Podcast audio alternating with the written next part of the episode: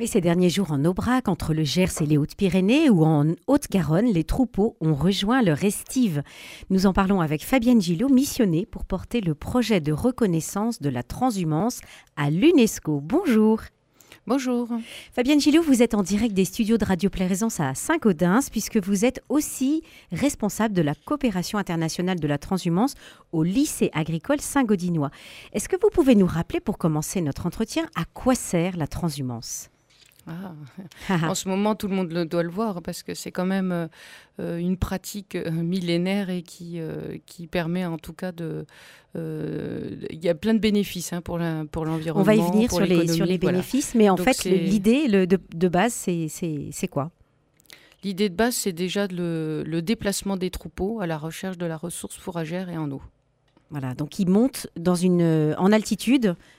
Alors pas forcément. C'est-à-dire que dans le dossier, on a bien mis sur cette reconnaissance à l'UNESCO, on est bien sûr de la transhumance à la fois estivale, hivernale, horizontale et verticale. Hein, évidemment, en ce moment, on est plutôt sur la verticale puisque on voit les troupeaux qui montent en estive, en montagne. Voilà, mais l'idée, c'est vraiment le déplacement du troupeau, peu importe l'altitude. D'accord. Combien de kilomètres les troupeaux et les bergers parcourent-ils lors d'une transhumance ? En moyenne, c'est une trentaine, puisque souvent ils rejoignent en fait le bas des pistes et puis ensuite poursuivent à pied. Mais on peut assister à d'autres transhumances comme celle que j'ai faite il y a quelques semaines, qui était de 160 km entre le Gers et les Hautes-Pyrénées. Oui, celle-là, elle a duré 15 jours et ça, c'est quand même une longue transhumance. Généralement, les autres sont plus petites alors, plus courtes. Oui, elles sont plus courtes, mais en fait, on voit de plus en plus d'éleveurs ou de bergers qui ont envie de refaire ces longues transhumances. Mmh. Ce sont uniquement des brebis qui sont transhumées ? Non, c'est tout type, ça peut être tout type d'animaux. D'ailleurs, cette semaine, en Ariège, on aura les chevaux qui se déplacent et puis évidemment les vaches, les chèvres et puis les moutons. Voilà. Mmh. Alors, vous avez évoqué, Fabienne Gilot, les bénéfices de la transhumance. J'aimerais bien que vous nous les présentiez maintenant. Alors dans les bénéfices, on a des bénéfices à la fois, je dirais, patrimoniaux, puisqu'on est dans le cadre aussi de l'UNESCO. On est sur de la transmission des pratiques et des savoir-faire. Et puis des bénéfices pour l'environnement, puisqu'on entretient les troupeaux, au passage, en tout cas, entretiennent les paysages. Ça, c'est très important. On le voit partout, aussi bien pendant le déplacement qu'une fois sur place. Cet entretien est indispensable et complémentaire de ce qui peut être fait dans les collectivités. Donc vous voulez dire que les bêtes, en traversant les communes, elles font un peu office de tondeuse à gazon, quoi. Oui, on peut le dire un peu comme ça, ou sur le bord des routes et ainsi de suite. C'est quand même assez intéressant. Et effectivement, quand on fait des transhumances longues aussi, ça permet de rester sur les communes et de passer une journée ou deux aussi à entretenir. Et puis ensuite, il y a des bénéfices évidemment économiques, puisque pendant tout ce temps, il n'y a pas besoin de nourrir le troupeau sur la ferme et c'est tout bénéfice aussi pour les éleveurs. Et puis des bénéfices sociaux dont il ne faut surtout pas négliger, c'est très important puisque on est sur des échanges, des partages tout au long du chemin, à la fois avec ceux qui accompagnent la transhumance, mais aussi quand on traverse les villages, ça permet de parler, d'échanger avec les habitants et de remettre, en fait, de leur expliquer pourquoi on transhume et à quoi ça peut servir. Ah oui, ça recrée du lien social dans les territoires et ça, c'est très important, ne serait-ce que pour valoriser les métiers agricoles et les métiers de l'élevage. Mmh. Est-ce que cette dimension sociale explique justement ce regain d'intérêt pour la transhumance? Parce qu'elle est quand même 4 fois millénaire, mais c'est vrai qu'on en entendait un peu moins parler il y a 10 ou 20 ans. Oui, peut-être. Ce qui fait qu'on en parle plus, effectivement, c'est la partie aussi qu'elle est associée souvent à une fête qui permet de d'échanger encore plus et puis évidemment de déguster les viandes. Mais le lien social, je pense que il y était déjà, mais maintenant il est mis en lumière ou médiatisé. Voilà. Oui, c'est ça. Et associé à une fête, effectivement, ça fait plus de publicité. En juin 2020, la transhumance a été intégrée au patrimoine culturel immatériel de l'UNESCO en France. Donc, Fabienne Gilot, vous êtes missionnée par le Coram, le collectif des races locales de Massif, pour porter ce dossier. Que reste-t-il à parcourir afin de parvenir à une reconnaissance internationale cette fois ? Alors en 2020, effectivement, on a mis 1 an et demi avec le ministère de la Culture pour pouvoir faire valider au niveau national, puisque c'était la première étape avant de passer à l'UNESCO. Donc on est bien sur une reconnaissance nationale des différents territoires qui ont pu, qui transhument, qui sont des grands transhumants, comme donc il y a alors grands ou petits, mais en tout cas qui pratiquent encore la transhumance, c'est-à-dire les Vosges, le Jura, les Alpes, Massif Central, Corse et Pyrénées, bien sûr. Et donc, on a ensuite passé à la phase internationale avec d'autres pays. Lesquels ? Alors on a les 3 premiers, puisque la transhumance a déjà été reconnue en fait à l'UNESCO pour l'Autriche, la Grèce et l'Italie en 2019. À partir de là, d'autres pays ont enclenché ou emboîté le pas, et comme la France. Et donc il fallait, la première étape, qu'elle soit reconnue déjà au niveau national et ensuite passer à une candidature multinationale. Donc là, on est avec d'autres pays comme l'Andorre, l'Espagne, qui était chef de file avec la France, l'Albanie, le Luxembourg pour la transhumance horizontale justement, puisque là il n'y a pas d'altitude, pour la Croatie, la Roumanie et puis voilà, donc on était une dizaine de pays qui ont déposé, qui ont fait une demande d'agrégation, c'est-à-dire on est venu se raccrocher au premier dossier qui avait déjà été déposé. Et donc, on attend en 2023, donc là pour la fin de l'année, on attend la réponse de l'UNESCO.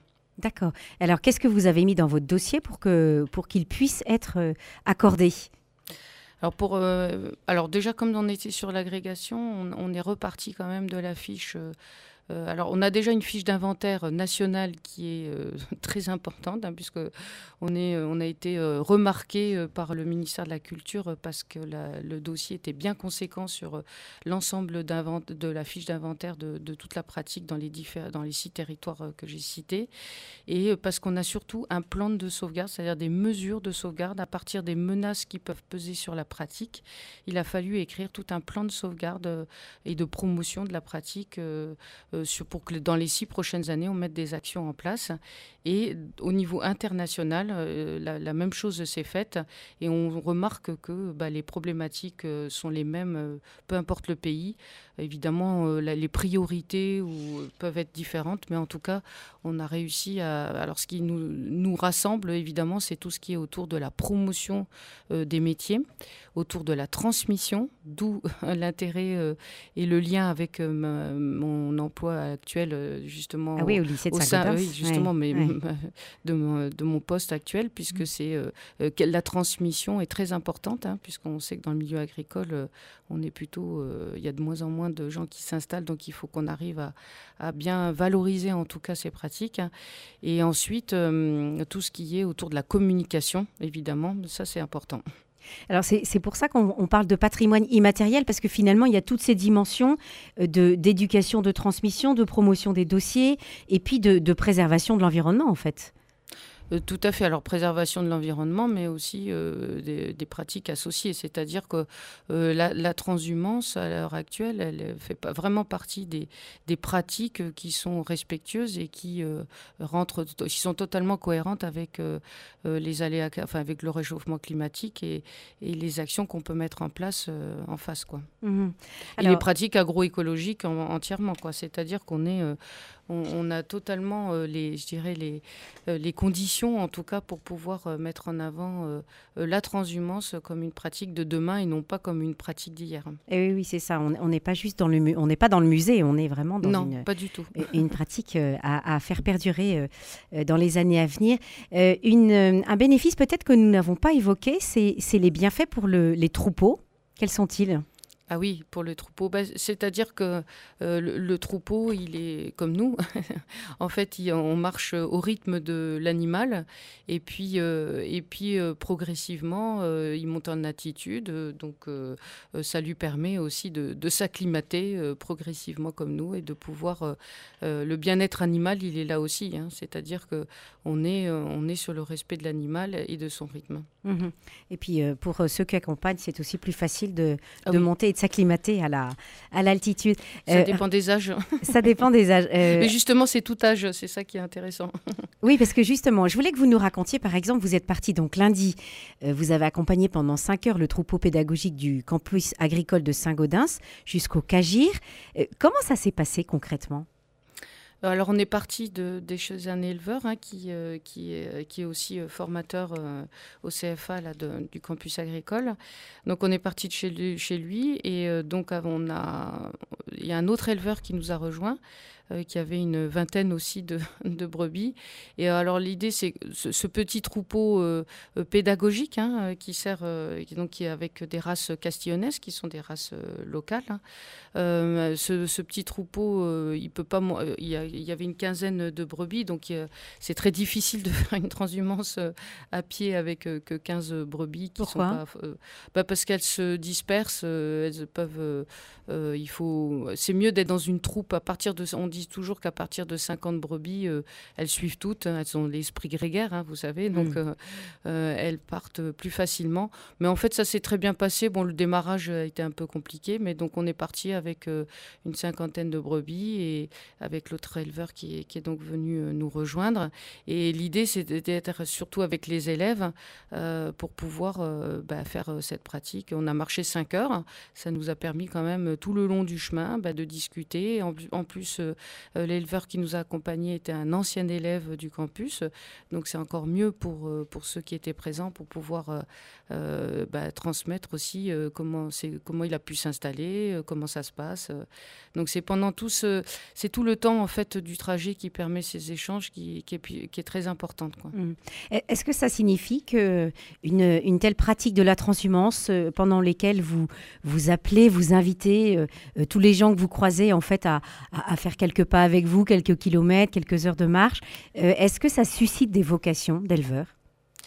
Alors, chaque année, effectivement, alors surtout sur la transhumance longue que j'ai pu faire, là, on retrouve effectivement des jeunes qui ont envie de... Pourquoi pas faire les formations de berger aussi.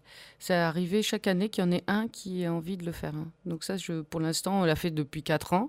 Alors à ce rythme-là, peut-être qu'on ne va pas remplir toutes les formations de berger, mais ça n'empêche que c'est une goutte d'eau au milieu de tout ça qui est très important. Mmh. Voilà. Et quand il s'agit d'une transhumance beaucoup plus large et qui n'est pas liée à un établissement scolaire, est-ce que là, il peut y avoir des personnes qui changent complètement de situation et qui se disent « tiens, je vais devenir... » Oui, alors effectivement, je pensais plus à celle-là. Alors après, dans les vocations de ceux qui sont déjà dans les cursus agricoles, ce qui est important, c'est de pouvoir leur montrer que cette pratique, elle peut être moderne, hein, évidemment, puisque encore une fois, il faut bien mettre les bonnes images et surtout derrière cette pratique et à quoi elle peut servir à la fois pour le troupeau et puis dans le cadre d'un système d'élevage global.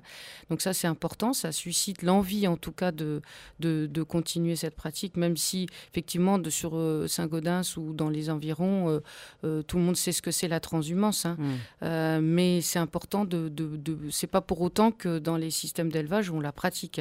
Donc la remettre au goût du jour, ça c'est bien. Et après, dans les transhumances plus longues, on arrive effectivement à donner envie à certains jeunes de se dire, tiens, pourquoi pas... faire une formation de berger, hein, puisqu'on a bien à la fois le métier de berger, à la fois le métier d'éleveur qui lui-même peut être aussi berger. Mais oui, bien sûr. C'est 2 choses différentes. Mmh. Merci beaucoup Fabienne Gilot, chargée de mission par la Coram pour porter le projet de reconnaissance de la transhumance à l'UNESCO. Et puis vous nous direz quelle sera la réponse de l'UNESCO. Oui, normalement elle devrait être positive. Merci, voilà. Bonne journée. Merci, au revoir, merci à vous.